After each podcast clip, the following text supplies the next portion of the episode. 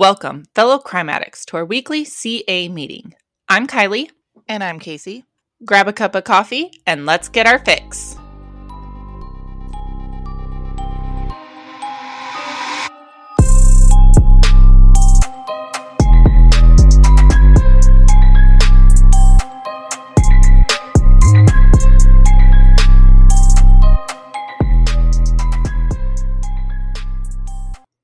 Welcome back, addicts. This week we are spending some time with our elderly community, but not in the form of baking cookies with Granny or playing chess in the park.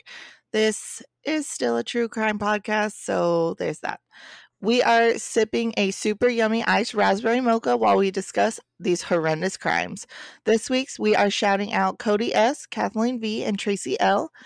They have liked, commented, rated, shared, reviewed, or donated, so we want to thank you guys so much. We are so grateful for the support that you guys have been giving us with our podcast, and we love you guys so much. For your chance to get a shout-out on our next episode, please donate, like, follow, rate, review, or share across all social media platforms. You can find us at Crime Addicts Pod on iTunes, Twitter, Facebook, and IG, or on the World Wide Web at CrimeAddictsPodcast.com. On our website, Addicts, you will find a spot where you can submit case recommendations, find our delicious coffee recipes, and there's also a pretty cool donate button. And if you're an Amazon shopper like myself, go ahead and click our Amazon link. It will redirect you to the Amazon site or app. Simply add your items to your cart and check out. This process will help support our show, and it doesn't cost you anything extra.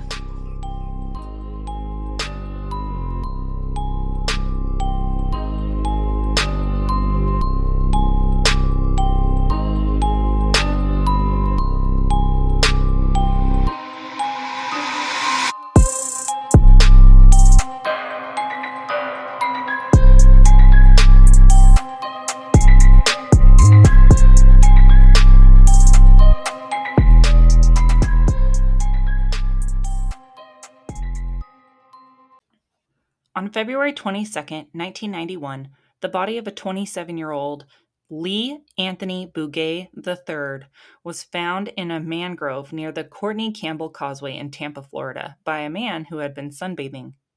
Lee Bouguet had been reported missing the previous morning, and injuries on his head indicated that he had been beaten to death with either a tire iron or a pipe.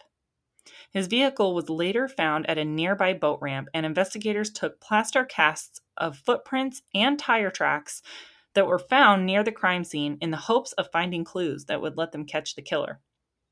Just hours after Lee Bouguet's body was found, authorities were notified that someone had purchased gasoline from a Texaco store using his credit card. Upon further investigation of this clue, they identified the man as Edwin Bernard Kaprat III, who by then had returned to New Jersey. In early March, after learning that an arrest warrant had been issued for him, Kaprat called a detective in the Hackettstown Police Department in New Jersey and expressed his desire to turn himself in. On March 9th, Kaprat surrendered himself to authorities, and soon after, he was extradited back to Florida to face charges of first-degree murder, armed robbery, and forgery. Who is Edwin Bernard Kaprat III? He was born on September 21, 1964 in New York City, New York, and was one of two children born to refugee mechanic Edwin Skip Kaprat Jr. and his wife, Ruth, a real estate agent. The family moved to Great Meadows, New Jersey when he was still young, and according to neighbors, they were considered to be upstanding citizens. Although described as intelligent and obsessed with reading books, Kaprat, who is nicknamed Mike by his family members, was also known to be very violent and easily angered bully who would attack those weaker and smaller than him. Due to this, his teachers resorted to giving him plush toys so he could redirect his anger to them, punching and kicking them. He reportedly started drinking at age 12 and developed an addiction to alcohol, which landed him in juvenile treatment centers and juvenile courts on numerous occasions. After his 16th birthday, Kaprat dropped out of Hackettstown High School, and in November 1982, he married his pregnant girlfriend, Nora Niederhaus. Kaprat, who had two sons with Nora and was known to still drink and smoke marijuana, by that time, the Kaprat family had faced some strife. As the elder Kaprats divorced and their daughter Ruthie experienced marital problems with one of her husbands having threatened to torch her car. Despite his hot temper, Kaprat was well liked by his family and relatives and was noted for his interest in the Middle Ages and Dungeons and Dragons. In October 1990, he and his wife moved to his parents' home in Spring Hill, Florida, where they had planned to start a new life with their children. Neighbors described Mr. Kaprat as a violent man they once seen in the yard with his girlfriend. Quote, "He pushed her and her purse went flying. Then he grabbed her and put her over his shoulder and hauled her back into the house screaming," said neighbor Barbara Templeton. "After that, we all started referring to him as the Neanderthal," end quote. He was in drug rehabilitation programs and his parents spent their life savings on his rehab. So back to Mr. Lee Bouguet's murder case. Before being put on trial, investigators attempted to link Kaprat with an unrelated arson attack on another man committed the day after Lee Bouguet's murder, but could not charge him due to a lack of evidence. At the trial itself, it was determined that Kaprat's confession was not overtly reliable, and he was thus convicted on the forgery charge and dealing in stolen property only, not the murder charge. He was then placed under house arrest at his parents' home in Hernando County, but was later arrested for violating it and was imprisoned until May 7, 1993. By that time, his wife had divorced him due to his aggressive behavior towards their children and his volatile temper, which she believed was a projection of his own alleged physical abuse as a child, and he had dropped out of the Hillsborough Community College.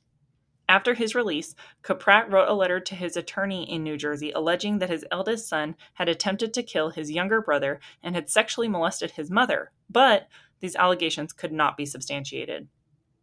Also after his release, Kaprat started work as a machinist at the Paget Swan Machinery Company, which allowed him to commute between Hudson and Spring Hill, Florida.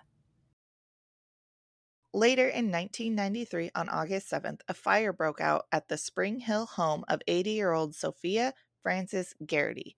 Miss Garrity lived alone and was a public relations employee from New Jersey who retired to Florida. She was known as the Cookie Lady and well-liked by everyone. By the time the firemen had arrived to extinguish the fire, she had already died. The incident came back as a shock to the community. The starting point of the fire was determined to be cause of an electrical malfunction in Miss Garrity's room. With the fire being spread by her bedroom fan due to circumstances, it was ruled as accidental, and Miss Garrity's death was also ruled as such. A few houses down, they interviewed Edwin Michael Kaprat III, a 29-year-old machinist who said he just moved in with his sister. Little did they know he was going to be a lot more important to their investigation than they could have imagined. 10 days later, an elderly couple consisting of 84-year-old William Bill Whitney and his 83-year-old spouse, Alice, were found beaten at their home in Spring Hill after a neighbor had heard Bill screaming. The couple's smoke detector had also gone off. Upon arriving at the scene, firefighters took care of a fire that had been set in the home. The fire was put out before it could spread too much. The Whitneys were transported to Bayfront Health St. Petersburg, but as Bill had been severely injured and Alice suffered from Alzheimer's disease, they were unable to provide any useful testimony that could identify their assailant. This was further complicated by the apparent lack of a weapon or motive, which left the authorities at a standstill. The day after, another fire was reported in a nearby community of Brookridge, which resulted in the death of 70-year-old Ruth Goldsmith, a retiree who had moved to the area from Havertown, Pennsylvania, just 2 years prior. The fire caused an estimated $65,000 in damages, completely destroying the mobile home in the process. An investigation into the matter determined that the cause was likely an electrical short in the master bedroom, and the cause was subsequently dismissed as accidental. In the weeks following Miss Goldsmith's death, a number of elderly women living in the area began receiving harassing phone calls from what was thought to be the same caller. On September 2nd, yet another fire erupted in Brookridge, this time at a mobile home of 79-year-old Lydia Riddell, a retired food store manager from Media, Pennsylvania, and a friend of Miss Goldsmith's. Upon investigating the home, police found her charred body inside, which had been bound with duct tape and showed signs of sexual assault. Due to this, Miss Riddell's death was labeled a homicide, and due to the suspicious frequency of violent crimes in the area, authorities announced that they would be reviewing Miss Goldsmith's case to see whether it was related to this incident or not. The final incident occurred on September 26th when 87-year-old Lorraine Alice Burnham-Daw, a retired athlete, was found beaten to death at her mobile home in Spring Hill. Authorities determined that she had been sexually assaulted and killed after her assailant had repeatedly stomped on her neck. Due to the fact that she had been buried under a stack of bedspread and pillows and they were set on fire, it was determined that her killer likely attempted to burn the home down, but the fire had failed to spread. With the announcement of yet another death of an elderly woman in the area, the FBI was called in to help the investigators as suspicions began to arise that there was a serial killer in the area. Due to this, local residents started reinforcing their door locks and arming themselves just in case they were the next potential targets. 3 days after Miss Daw's death, an anonymous woman called the Hernando County Sheriff's Office and whispered that the person committing the Spring Hill homicides is Edwin Kaprat III. The anonymous caller was later identified as Janice Daniels, who was a friend of Kaprat's parents and said she knew Kaprat did work for the victims. The following day, forensic experts identified fingerprints found on Miss Daw's garage, which belonged to Kaprat. However, as they had insufficient evidence for an arrest, Kaprat was instead put under 24 hours extensive high-tech surveillance, which included the installation of electronic tracking devices on his and his father's cars. To do so, an undercover officer was dispatched to give him a lift to his parents' house, and during the trip, Kaprat complained that his girlfriend was furious at him for having a strange bite mark on his neck. On October 3rd, authorities recorded a conversation between Miss Daw's neighbor, Marie Van Nieuwenhuys, and Kaprat's father, who mentioned that he has done work for all the victims and that his son often helps him on jobs. In the following days, Miss Daw's banker came forward and told authorities that Miss Daw was concerned that Kaprat sometimes comes to her house and asked to use the telephone. Also, investigators Scott Beerweiler asked Miss Garrity's daughter about Kaprat. She said she knew him and that he dated Miss Garrity's granddaughter in late 1992 until the young woman died of cancer. Checking further into the victim's pasts, investigators find more links to Kaprat. His father constructed a for sale sign outside of Whitney's homes and also remodeled the kitchen of Miss Riddell. Kaprat's mother, Ruth, sold a mobile home to Miss Goldsmith. By October 8th, an arrest warrant was issued for him, as well as search warrants for his place of residence, car, and samples of his pubic hair. Kaprat was arrested near his parents' home that very same day, and on the following morning, he confessed to the crimes. In his testimony concerning Miss Daw's murder, Kaprat claimed that he thought she was having a heart attack after the rape, and he had stomped on her to, quote, put her out of her misery.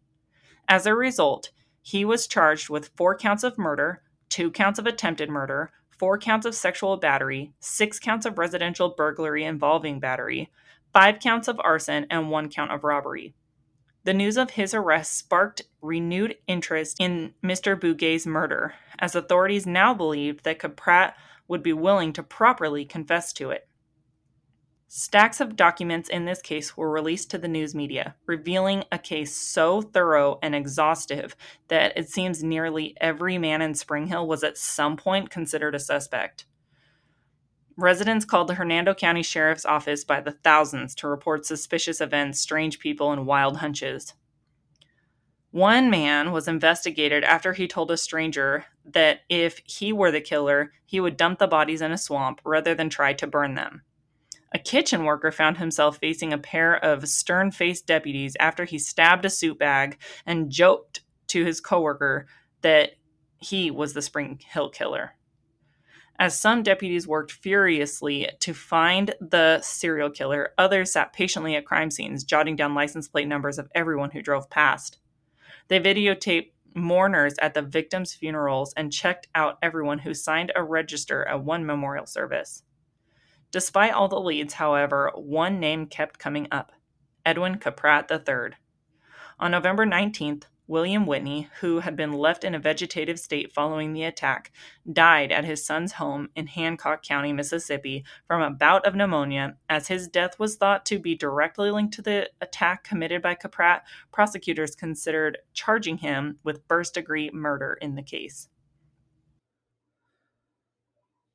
Although he initially confessed to killing 4 women and severely beating an elderly couple, Kaprat pled not guilty to the 18 felony charges.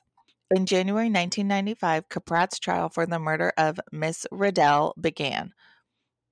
From the beginning, it was closely monitored by residents in Hernando County due to its high-profile nature and the viciousness of the crimes, which were described as the worst in the county's history. Court officials placed special restrictions on journalists and the public. The restrictions addressed everything from when and where reporters can conduct interviews to when people can walk in the courtroom to how many still cameras are allowed in the courtroom for the trial. But some legal experts and media attorneys questioned whether the court is overreacting to more recent and dramatic press frenzies, most notably surrounding the O.J. Simpson case. After being ruled sober and sane at the time of the crimes, Kaprat was charged with first-degree murder. During the proceedings, a tape-recorded interview between Kaprat and a detective was played, which showed that Kaprat had repeatedly asked for the interview to be stopped so that he could smoke a cigarette. In it, the detective repeatedly shouted at him and called him a liar, which Kaprat's attorney argued was tantamount to coercion. On the other hand, prosecutors excused it by pointing out that the detective was simply calling him out on his lies. After a 10-day trial, Kaprat was found guilty for the murder February 28, 1995, after the jury deliberated for 8 hours. They subsequently recommended a death sentence, and after the trial ended, Kaprat was ordered to stand trial for the murder of Miss Daw. Not long after, he was additionally convicted of her murder as well, with the jury in that case also recommending the death sentence. Throughout both proceedings, Kaprat expressed no interest in the proceedings and reportedly spent most of the time reading a book. His family members unsuccessfully pleaded with the jurors to spare him the second death sentence, saying that Kaprat had told detectives that he would like them to shoot him and that he had slashed one of his wrists on the eve of his first trial. His father described demons his son faced after falling into a life of drugs and alcohol. While in counseling and in drug rehab centers, Kaprat saw snakes coming out of the walls, his father said.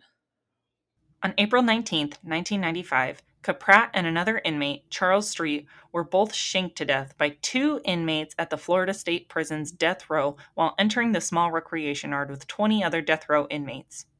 Charles Street, who lived in Boynton Beach, was convicted in 1990 of murdering Metro-Dade officers Richard Bowles of North Lauderdale and David Stralkowski of Hollywood, only 10 days after he was released from prison. Public outrage over the murders grew to a cry for reform when it was learned that Street had been released after serving only 8 years of a 15-year sentence for attempted murder. The killings led to changes in the way inmates are granted good time or credit for time served, and eventually to new prison construction designed to relieve the crowding that led to his early release. So basically, he was already in on an attempted murder charge, and because of overcrowding, he was released early by 7 years, and once he was released, 10 days later, he shot and murdered 2 police officers, which landed him on death row, which is how he then met Mr. Kaprat. So here's the facts of the Street case. Just really quickly, I want to review them. So on November 28th, 1988, Street and the 2 officers crossed paths at 2:20 a.m. near the Lone Pine Trailer Park. Officers Bowles and Stralkowski arrived in separate cruisers. They were responding to a report that a man was screaming along the railroad tracks near the trailer park. An hour earlier, an emergency medical service unit also had responded to Street's screams, but he had refused treatment and walked away. As the officers approached Street, who was 6 feet tall and weighed nearly 300 pounds, Officer Bowles drew his weapon. It was thought that Street disarmed him and fatally shot him in the head. He then turned his gun to Officer Stralkowski and shot him in the head, too. Both officers were wearing bulletproof vests. After shooting the officers, Street jumped into one of the police cruisers and took off. He later told police he had been trying to get back to Boynton Beach to visit a girlfriend. A retiree who witnessed the shooting from his trailer said he heard Street utter something strange as he jumped into the cruiser. Quote, "I have my lift," the retiree quoted Street as saying gleefully. As he headed to Broward County with the cruiser's emergency lights on, Street suddenly stopped, jumped out of the cruiser, and stole a woman's car. Police were now in pursuit. Within the hour, Street, still headed north, was captured in Dania. Kaprat and Street's death were met with relief from the victim's family members, most of whom said that he deserved what he got. But at the same time, Kaprat's victim's family members expressed their condolences to the Kaprat family. As a result of his death, the charges in the remaining cases were dropped, and they were officially closed. The two inmates responsible for the murders, Mario Lara and Rigoberto Sanchez Velasco, were both convicted of 2 counts of third-degree murder. Sanchez Velasco was executed for his respective crime in 2002, while Lara remains in prison on a related life term for a double murder, 3 counts of sexual battery, 1 with the use of a deadly weapon, robbery with use of a deadly weapon, and the Kaprat and Street murders. This week's article is titled, "Suspect Confesses He Had an Urge, Investigators Say." This article was written by James Martinez with the AP News dated October 9th, 1993. Weeks of terror in this retirement haven ended with the arrest of a handyman who investigators said confessed to raping and killing 4 elderly widows because, quote, "he had an urge." Police said Edwin Bernard Kaprat III, a 29-year-old machinist, detailed how he met the victims by doing odd jobs, returned to kill them, and tried to destroy the evidence by torching their homes. News of Kaprat's arrest Friday revealed residents of the quiet community 60 miles northwest of Tampa. Many had installed alarms and purchased handguns, fearing that the serial killer was on the loose. Quote, "It's wonderful," said a 74-year-old Martha Cunningham, who had put double locks on her doors. "This was the first time here I had been truly afraid to be alone," end quote.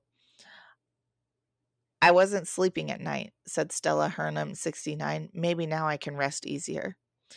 The victims, who ranged from 72 to 87, were found in their burned homes in August and September.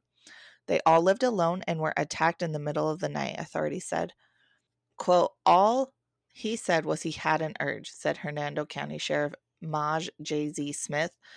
"He said something would just come over him. He had to go do it. There was a need he had. He had to fulfill this need," end quote. Deputies had followed Kaprat since receiving a tip September 29th. They linked him to a fingerprint on a garage door of the last victim, 87-year-old Lorraine Daw, whose home was the only one not destroyed by the fire. Kaprat, who worked at a machine shop in Tampa, often came to Hernando County to help his father's business doing odd jobs and carpentry work. In the slaying of Daw, Kaprat told investigators he was sexually assaulting the woman when he thought she was having a heart attack. Quote, "He said he stomped on her neck and broke her neck to put her out of her misery," Sergeant Frank Bierweiler said. The other victims were Sophia Garrity, 80, Ruth Goldsmith, 72, and Lydia Riddell, 79. Kaprat was being held without bond on 4 counts of murder, 2 counts of attempted murder, 5 counts of arson, and 4 counts of sexual battery, among other charges.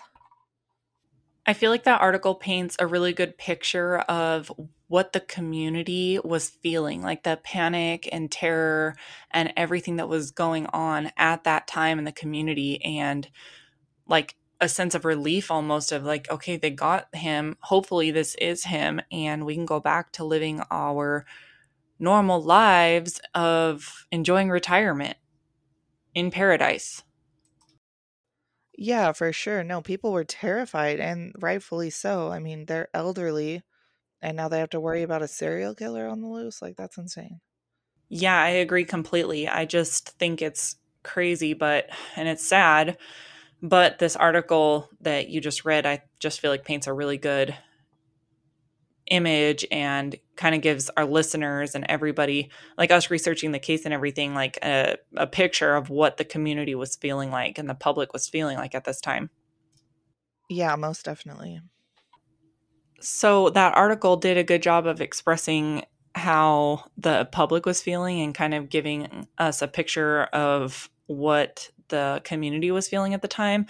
But just to review what Kaprat was feeling at the time during his interrogation and stuff, I mean, he did his full confession. Then he told the detectives that he was sick and wanted to, quote, fry like Ted Bundy. So to me, that really feels like he was wanting to get caught. And the fact that he was doing things more and more sloppy. So, for example, he would set the fire, and the whole purpose of the fire was to destroy evidence. But those fires started not destroying evidence. I mean, they barely even destroyed anything, you know. Bodies were left. I mean, he left two victims still alive in their home at the time. Obviously, they ended up dying later, but, you know, and then he was torching fires, but almost barely. You know what I mean? It was almost like he wanted to get caught. And then the fact that he said that to investigators just kind of solidifies that for me of where his mindset was at, you know? Yeah, it's like he had zero remorse. Like he did what he wanted to do and then he got caught and then he's like, all right, well, I'm out. I'm good. Thanks. It was fun. Yeah. And then he was like reading a book during trial and yeah, for sure. He was ready to go.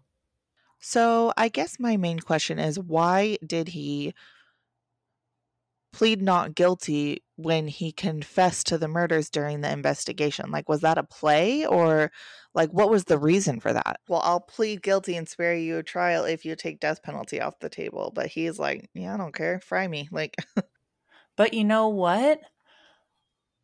It might've been to obtain the death penalty.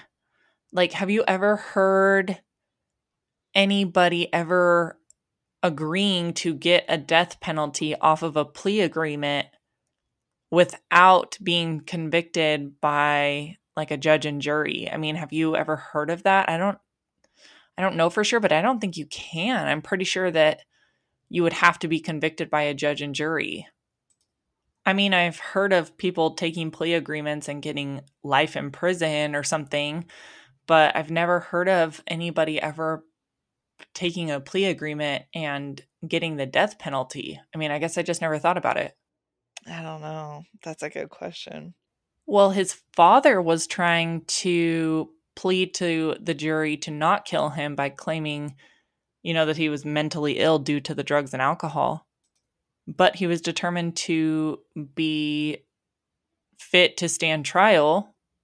So he didn't really have a mental illness, so to speak, but he did struggle with addiction.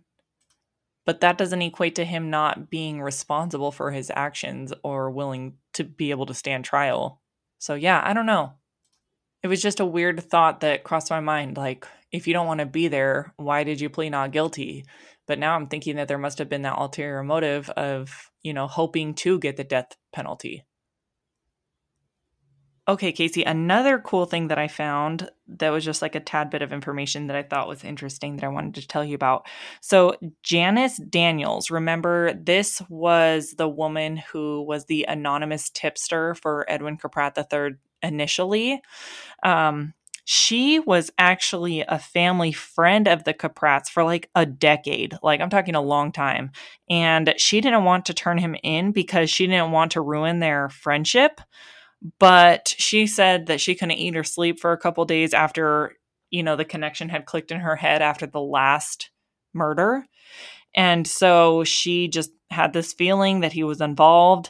So she placed the anonymous call. And once she told the authorities, she attempted to reach out to the Kaprats and tried to like maintain their friendship and check in on them and stuff. But they did not want to speak to her.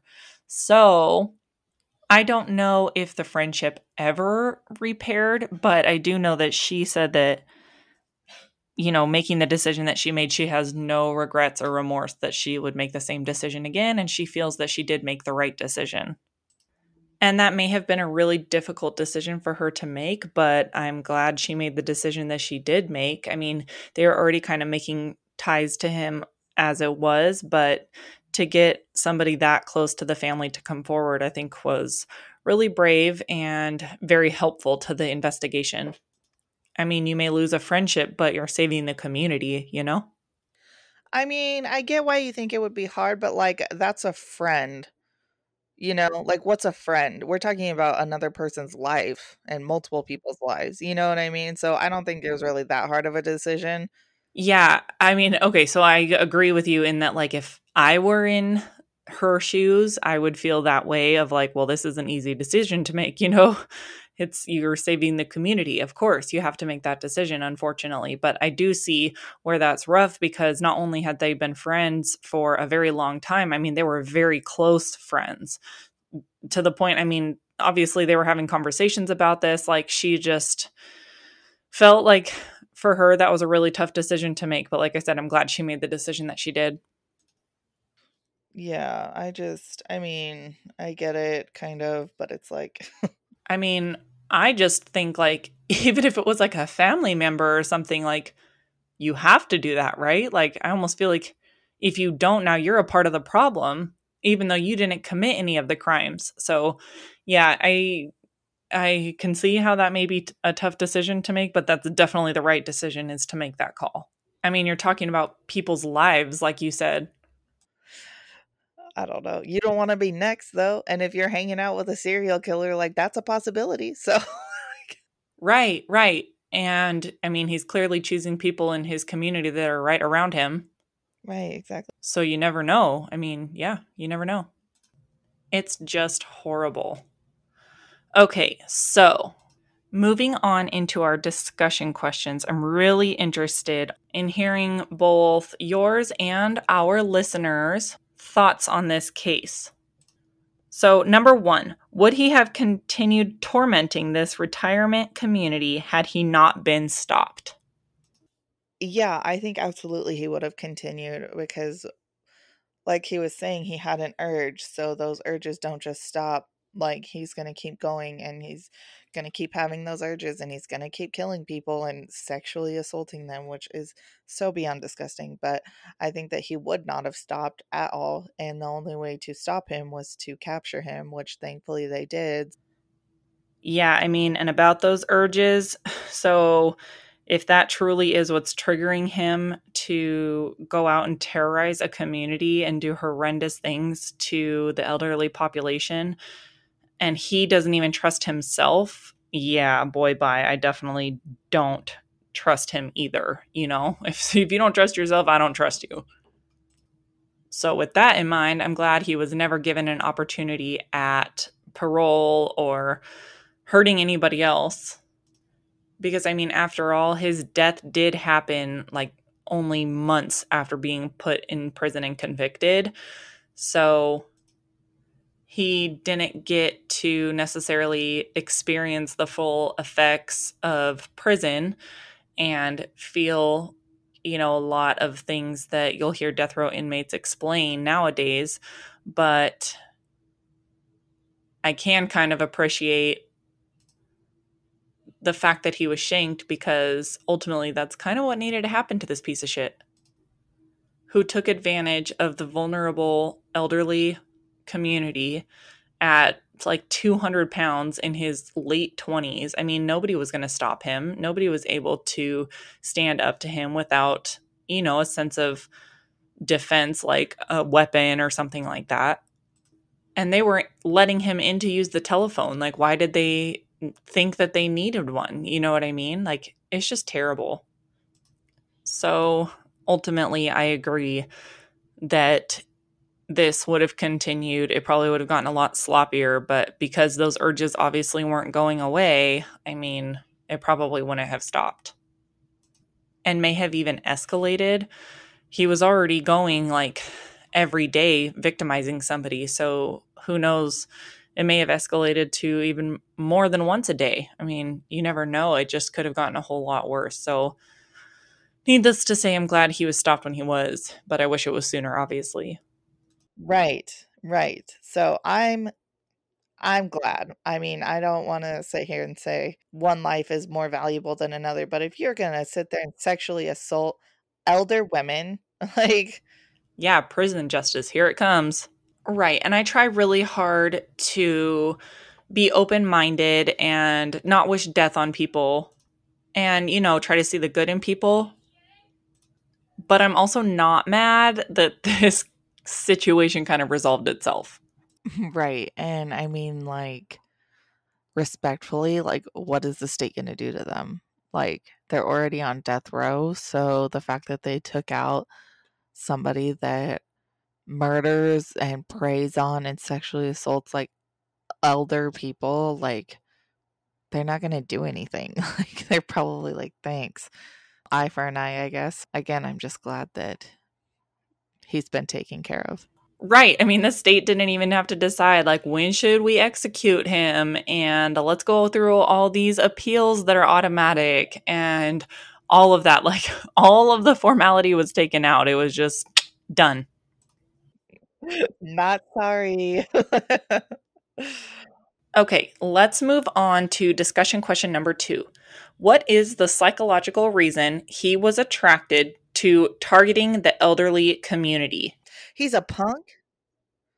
Literally preys on, like, you know those old bullying, like, videos where, like, the the big bully kid picks on the little scrawny wimpy kid? That's exactly this situation, and we learned about this in grade school, and I don't understand.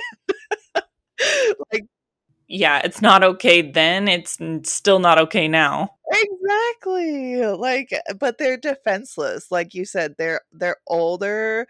They're women. It's in the middle of the night when they're sleeping. Like, every possible, like, vulnerable avenue that could have been taken was taken to make them as vulnerable as possible. They aren't going to fight back.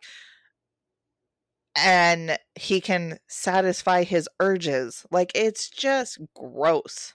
It's like those people that are, like, caretakers or nurses or something, and they take advantage of the elderly community, you know, like, whether that's financially or they're abusive or something like that. It's just a crime of opportunity. But it's the same type of situation where they're not able to protect themselves, and thus they're more vulnerable. Yet as the criminal, you somehow are able to go to sleep at night and be okay with yourself. I don't understand that. Right, right. And like you were saying, they live in a community together so that they're safe together. Like, and then he comes in as a so-called handyman and, like, completely just takes advantage of that. And it's just so gross, so unfortunate. And it just really irks me a special kind of way. Like, I'm like, you know how they always say, oh, respect your elders? This is the most disrespectful shit you could possibly do. It just drives me crazy. Yes, agreed. Okay, well, here's some of the thoughts that I have on it. So I really think that he was attracted to targeting the elderly community for one of two things. It was either opportunity or it was stemming from his childhood somehow. And that would be like a trauma that we're unaware of, something like completely that is out of left field as far as we know. But if we knew, then maybe it would answer some of these questions. But ultimately, we have to look at the facts of this. So his wife was his age, as well as his first victim being only slightly older than him, and he was a male. So it seems to me like he murdered the man and somehow liked it or got off on it or whatever. Then he continued adding in additional crimes as he went. So arson, sexual assault, beatings, etc. And so basically the way that I'm seeing that is he's taking advantage of mostly single elderly women because they're more vulnerable, and he's a fucking piece of shit and would lose a fist fight with Hey Arnold. But beyond that, I just think he really escalated, you know? So he killed a man and that was it. For the most part, I mean, he robbed him, but the way that he killed him was beating him. But then once he gets to the elderly women, he is more about like arson and sexual assault, and including in like the beatings, like stomping on Miss Dawes and all of that. So to me, it really feels more like a opportunity is where he chose his victims. So since he already had an in because of his father's business, and it was in his own neighborhood, he was able to just choose those people. So now let's say he lived in a community that was just regular families, you know, that's not necessarily like a retirement community or anything, you know, just like there's younger adults and families and maybe some elderly people there and, you know, just a whole mix like of people in a community. I'm confident that he still would have carried out these acts and that he would have just chosen any victim that was available to him at that time, whether that be young teens or maybe elderly people or maybe, you know, a single woman living in a home by herself or any of those things. I mean, I don't foresee him taking on like a giant man because he is, like you said, a fucking punk. But I just think that this was definitely a crime of opportunity. And unfortunately, he lived in the community that he did with the elderly, which are, you know, just a community that's going to make it a lot easier for him to carry out these acts of violence. Oh, yeah, those are really good points. Okay. And my third and final question to you on this case today, Casey, is nature or nurture? I think this one is a nurture case because of the fact that I don't want to say that he had like a bad home life. I think that him starting to drink alcohol at a very young age kind of affected his brain development, probably, is what I'm thinking. I mean, and then he just internally dealt with that in all the wrong ways.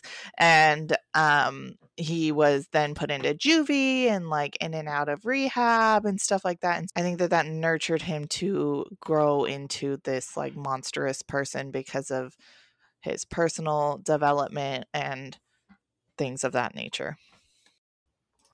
Okay, I'm going to start with agreeing with you that it is nurture. However, I do think we have to bring up some nurturing points. So remember when he got out of prison the first time for violating his house arrest, he contacted his attorney in New Jersey and said that his son had attempted to murder and sexually assault their family members. Also, his first wife, Nora, had said that, you know, she divorced him because of what he was doing to their children, but also he said that that stemmed and related back to the trauma that he had experienced and abuse from his childhood. But again, none of these things have been substantiated. So I do want to put them out there because if it's very real to him, regardless if it's actually reality, if it's his reality, then it could be related. But just because of the fact that it's not substantiated, we don't have hard evidence that any of those things happened, and we don't know that it was passed down, you know, these crazy traits were passed down to his children, or that, you know, his prior family, like ancestry, had any of these violent genes in their body, you know. So I just think that without that information, and we can't say for sure, I would say that I'm definitely comfortable saying nurture. But if more of that information came to light, I think I could easily be persuaded to nature. Also, I do want to note that I feel that the life of crime was kind of inevitable. I mean, I don't know that we could have necessarily predicted murder specifically, but I mean, based on his behaviors in the classroom when he was younger and all the things that he kind of went through and the behaviors that he had, I mean, they said he was well-liked, but that everybody knew what his personality was, you know, and the struggles that he had. And then you throw on addiction on top of all of that. I mean, I just feel like the life of crime was inevitable and there was really no way of avoiding it for him based on kind of how he was going in a downward spiral at that time. But I mean, it sucks that it escalated to murder, basically. There just was no chance that he was going to be living a pro-social life. He tried, you know, he married, he had kids, he had a job, you know, and still he decided to hurt people. And that's the urges that he had, supposedly, that just couldn't be controlled. So, I mean, there was never going to be a chance, you know, and there was some information about that, you know, people had claimed that he had robbed them and stuff like that, that we don't know because he didn't get any convictions or anything like that for those things. But I mean, he was always kind of, you know, pushing his limits and pushing the boundaries. So he would have never lived a pro-social life regardless. I'm honestly surprised he made it to almost 30. Yeah, I definitely see what you're saying there.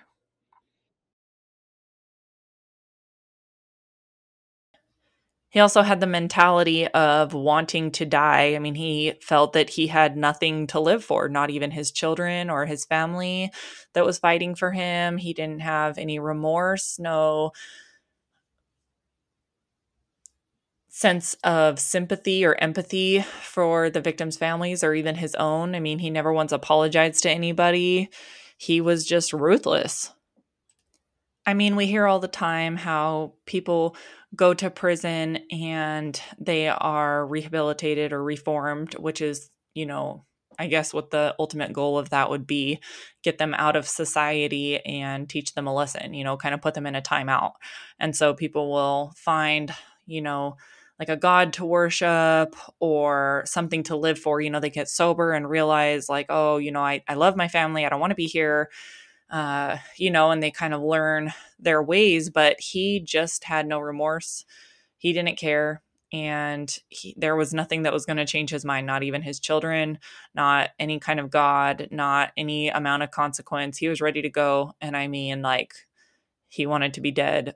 I mean, that's why I say before that he wanted to get caught and wasn't trying to be very careful about it necessarily. I mean, there was even neighbors that were reporting that I read in news articles and stuff saying that they watched him stand there as they were putting out the fire to the very first elderly victim's home.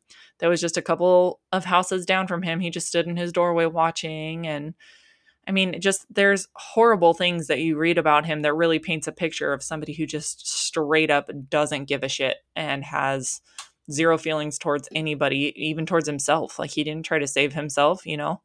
So I agree with you on this one is what I'm going to get to. Nurture. I completely agree. Okay, addicts. So we will post these discussion questions on our Facebook page. So head to Facebook, scroll down. You'll see our Amazon link. Keep scrolling. You'll see the discussion questions for episode number 32.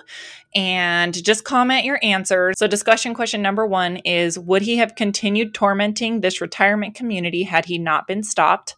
Number 2 is, what is the psychological reason he was attracted to targeting the elderly community? And number 3 is nature or nurture.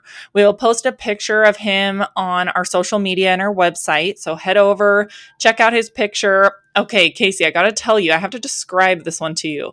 So, you know, Adam Devine, he is in Workaholics and also Pitch Perfect and a bunch of other things. So Edwin Kaprat almost looks like him, but in the era of the TV show Cheers. So if you haven't seen the TV show Cheers, first of all, you may not be old enough to even be listening to this podcast, but definitely go check it out and see exactly, you'll know exactly what I'm talking about. Like, if you dressed Adam Devine up to fit right in with the late 80s, early 90s, this is exactly what Edwin Kaprat looks like. It's hilarious.